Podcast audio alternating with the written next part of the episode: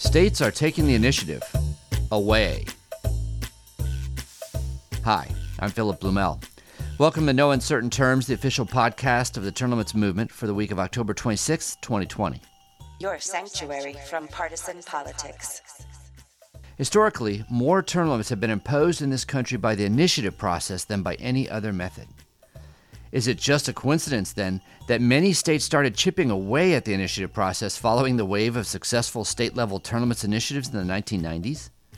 This assault on the initiative process continues in 2020, with an anti initiative amendments appearing on ballots in three states next month. Let's discuss this ongoing story with Nick Tomboulides, Executive Director of U.S. Term Limits. Hey, Nick. Thank you, Philip. And yes, this is an important election update. As of this recording, over 60 million people have already voted in the 2020 presidential election. The eyes of the nation and even the world are focused on the race between Trump and Biden. Um, but that also means people are distracted. And when people are a little bit distracted, that can create an opportunity for some sneaky political behavior. I know I'm paraphrasing Shakespeare a little bit, but mischief is afoot in the year 2020, particularly with some of these constitutional amendments going on in the states. As you said it, it's happening in three key states right now Arkansas, Florida, and North Dakota. The political elite in these states are not attacking term limits directly, but they are attacking term limits indirectly. They are scheming to dismantle the citizen initiative process. The citizen initiative process is what allows people to put issues on the ballot directly with petitions. For that reason, it has always been the lifeblood of term limits.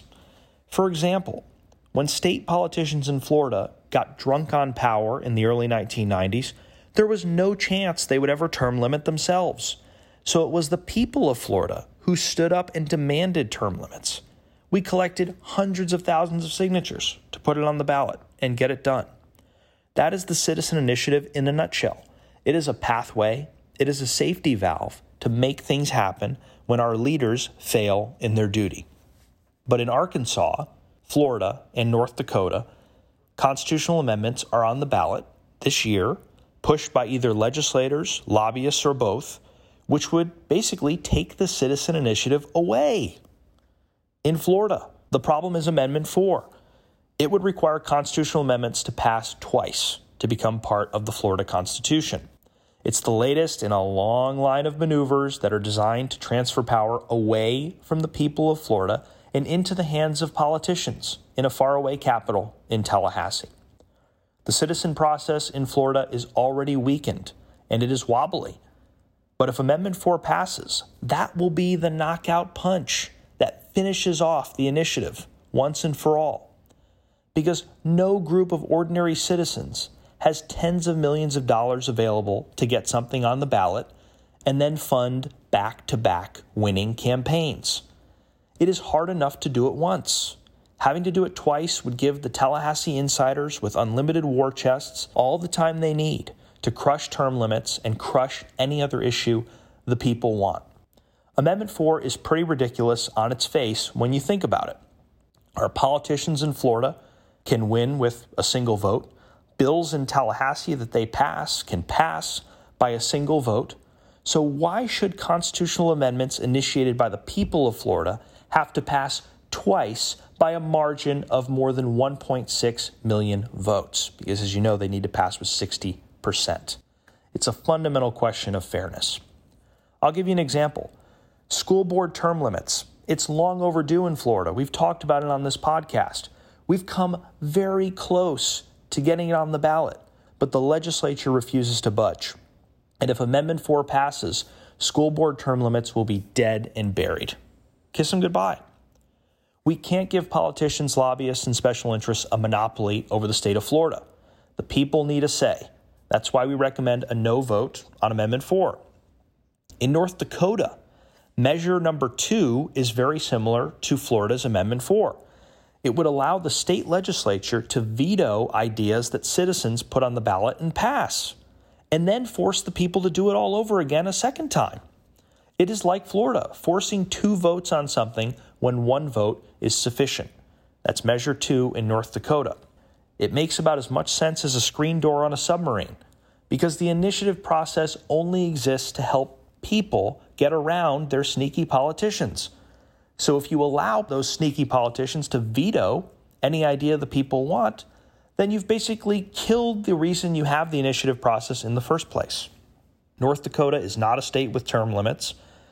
It's fertile territory for getting term limits, but if measure number two passes, North Dakota will never get term limits. So if you're in North Dakota, we recommend a no vote on measure number two. And that brings us, last but certainly not least, to Arkansas, home of a legislature that is so corrupt they make Richard Nixon look like Mother Teresa. The people of Arkansas are incredible, and they deserve much better leaders than what they've gotten stuck with. Remember, in 2014, the Arkansas legislature duped the voting public into nearly tripling term limits from six years in one seat to 16 years. That's the longest term limit I've ever heard of. The ringleader of that effort is in the Orange Jumpsuit Caucus now. He went to prison for bribery. But now in 2020, the new legislature has cooked up a new scam. They've got issues two and three on the ballot. Issue two would let state legislators who term out after 16 years come back and serve for another 12. So that's a joke, and the people behind it should be ashamed of themselves. That's issue two. And then issue three in Arkansas is the attack on their citizen initiative. It would shorten the time citizens have to collect signatures for putting amendments on the ballot, would shorten it considerably, and it would create new regulations that make it a lot harder to collect any signatures at all. The legislators there are hoping to cripple citizens' ability and right to make any meaningful changes. But in the back of their minds, they really want to make sure the ulterior motive, in my opinion, Phil, is to make sure citizens can never repair the term limits they lost in 2014. They want to see to it that a restoration of term limits never makes it to the ballot. And so issue two and three in Arkansas are a true Trojan horse. Vote no on issue two and issue three in Arkansas. And again, in these states, we feel we have a duty to keep you informed. Term limits may not be at stake directly in Florida, North Dakota, and Arkansas, but they are at stake indirectly. Because if these slime balls get rid of the initiative, that will cause irreparable harm to the term limits movement. We've got to stop these lousy amendments. Corruption.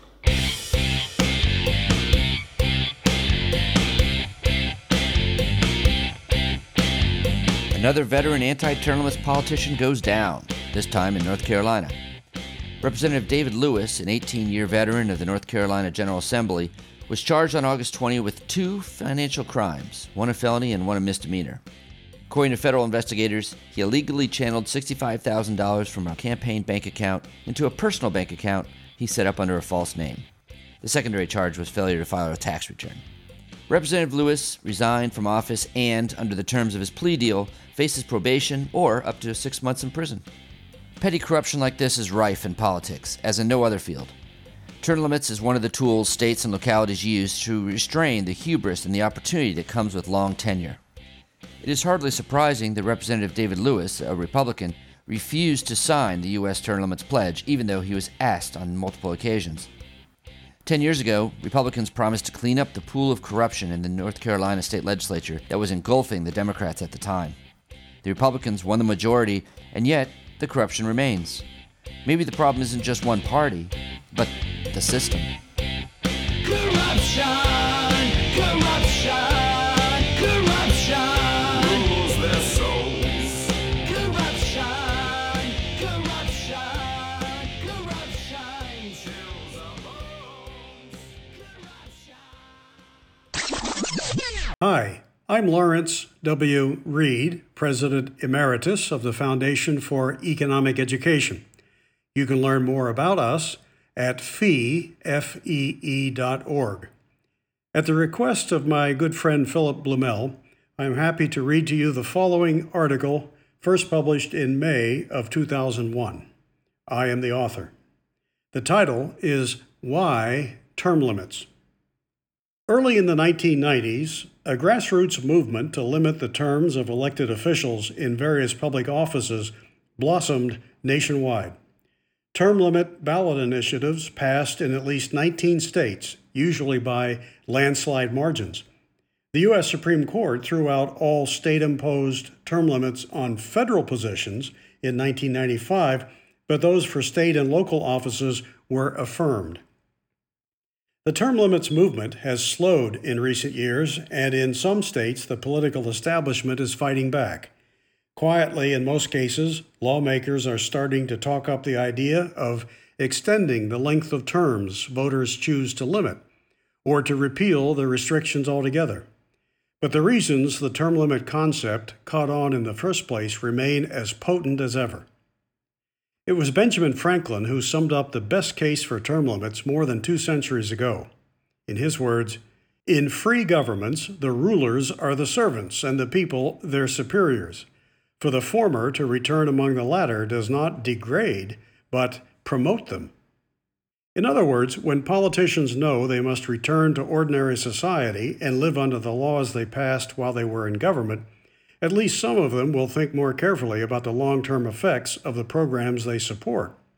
Their end all will not be re election because that option will not be available. Nationally, the notion of the citizen legislator remains a popular vision. The public is justifiably cynical about the hollow promises of so many lifelong professional politicians who are often purchased with special interest money. Opponents of term limits are frequently the same interests who milk the government for all they can get, such as defense contractors in Washington or the teachers' unions in state capitals. Opponents charge that term limits are inherently anti democratic, that people should be free to elect to office whomever they want, and that voters inherently have the power to limit terms simply by voting incumbents out. But judging by the huge support that term limits have usually won at the ballot box, and still enjoy in most polls, large numbers of citizens feel that a political system without limits is a stacked deck.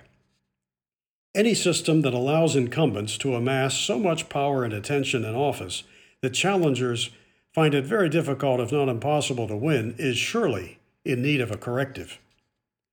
Term limit advocates properly point out that we already fix all sorts of restrictions on who can and who cannot hold office, no matter how popular they may be, from age and residency requirements to two four year terms for the president. Indeed, it isn't widely understood that term limits is an old concept. With regard to municipal offices, it dates back at least to 1851, when the Indiana state constitution imposed them for almost every elected county office. A 1990 report from the Cato Institute offered an intriguing response to the we don't need term limits because we can simply vote the bums out argument.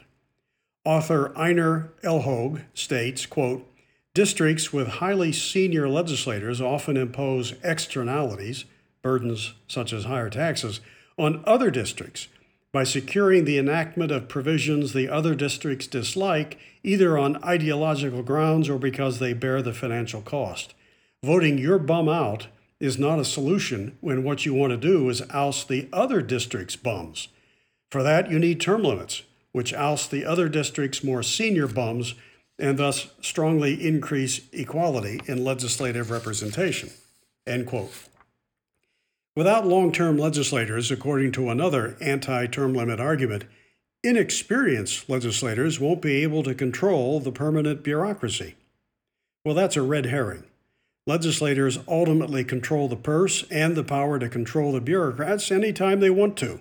And we must not overlook the unholy alliances built up between bureaucracies and long term legislators. Surely the experience of living as a private citizen under the rules and taxes that one voted for as a legislator is just as valuable and instructive, if not more so, than the experience of cooking up those rules and taxes in the first place. Term limits have been approved almost everywhere they've been on the ballot because concerned citizens see them as a positive structural reform, a necessary step to change the incentives of legislators so they would think more about the good of their states and country and less about their next campaign. Those citizens want to ensure a regular supply of fresh blood and new ideas in legislative bodies. They want to open the system to more people from a variety of professions. They want to make public officials less responsive to organized, well heeled lobbies and more interested in serving the welfare of society at large.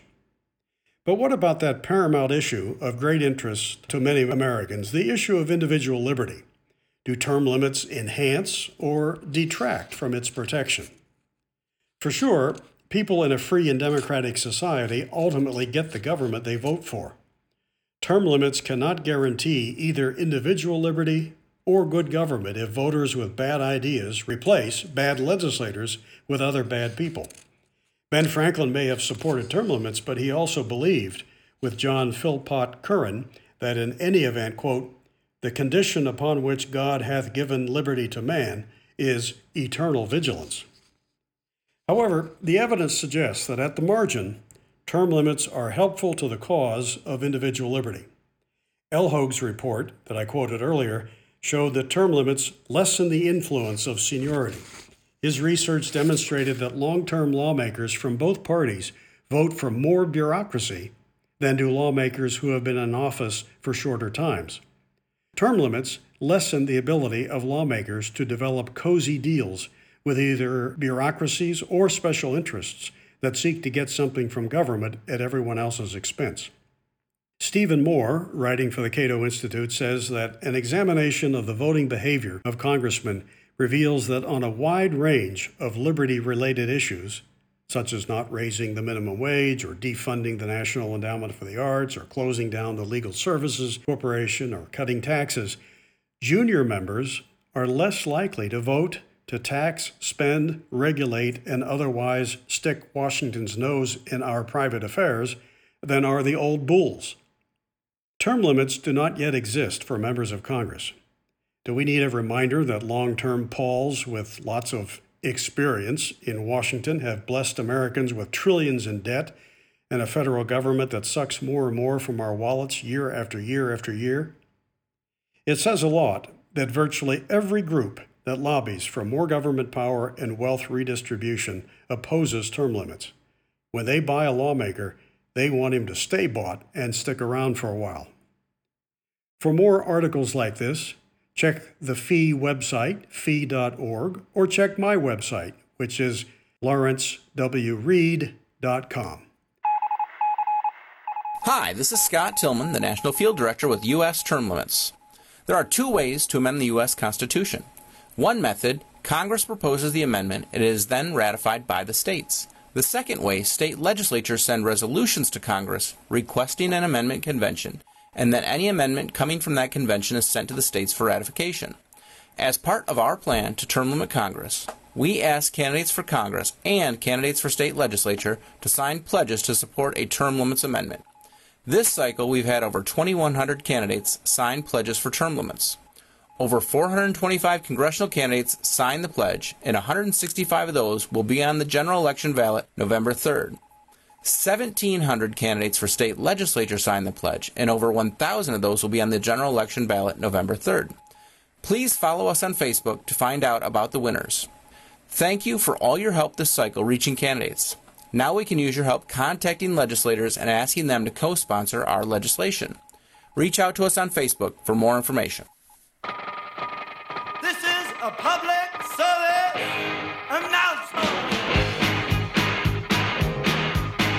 Going into the home stretch, U.S. Senate challenger Amy McGrath in Kentucky continues to hammer away at Senate Majority Leader Mitch McConnell with her most popular position congressional term limits. Here she is, interviewed on WNKY 40 in Bowling Green on October 21st.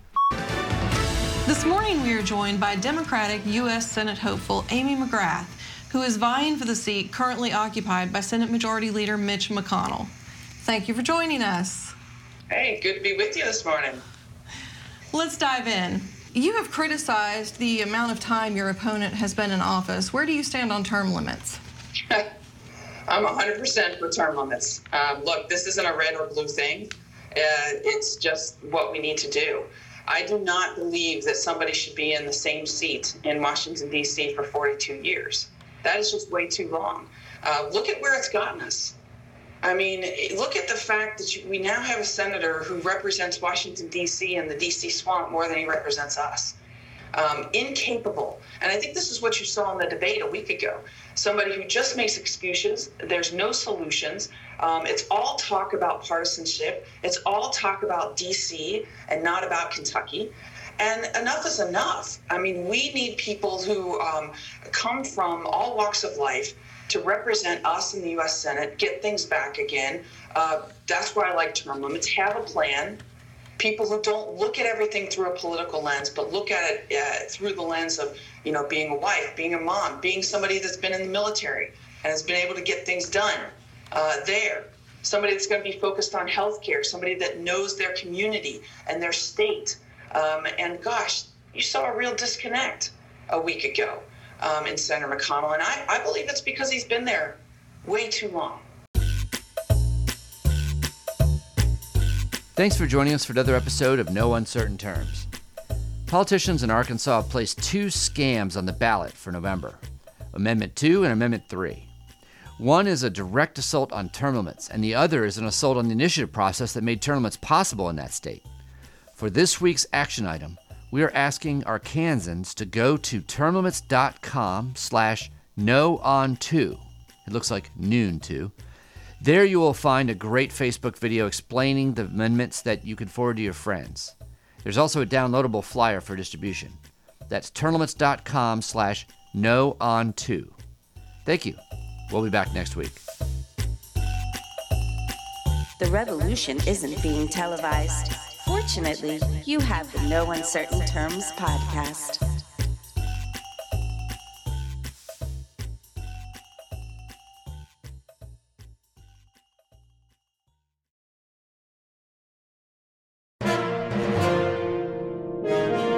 USTL.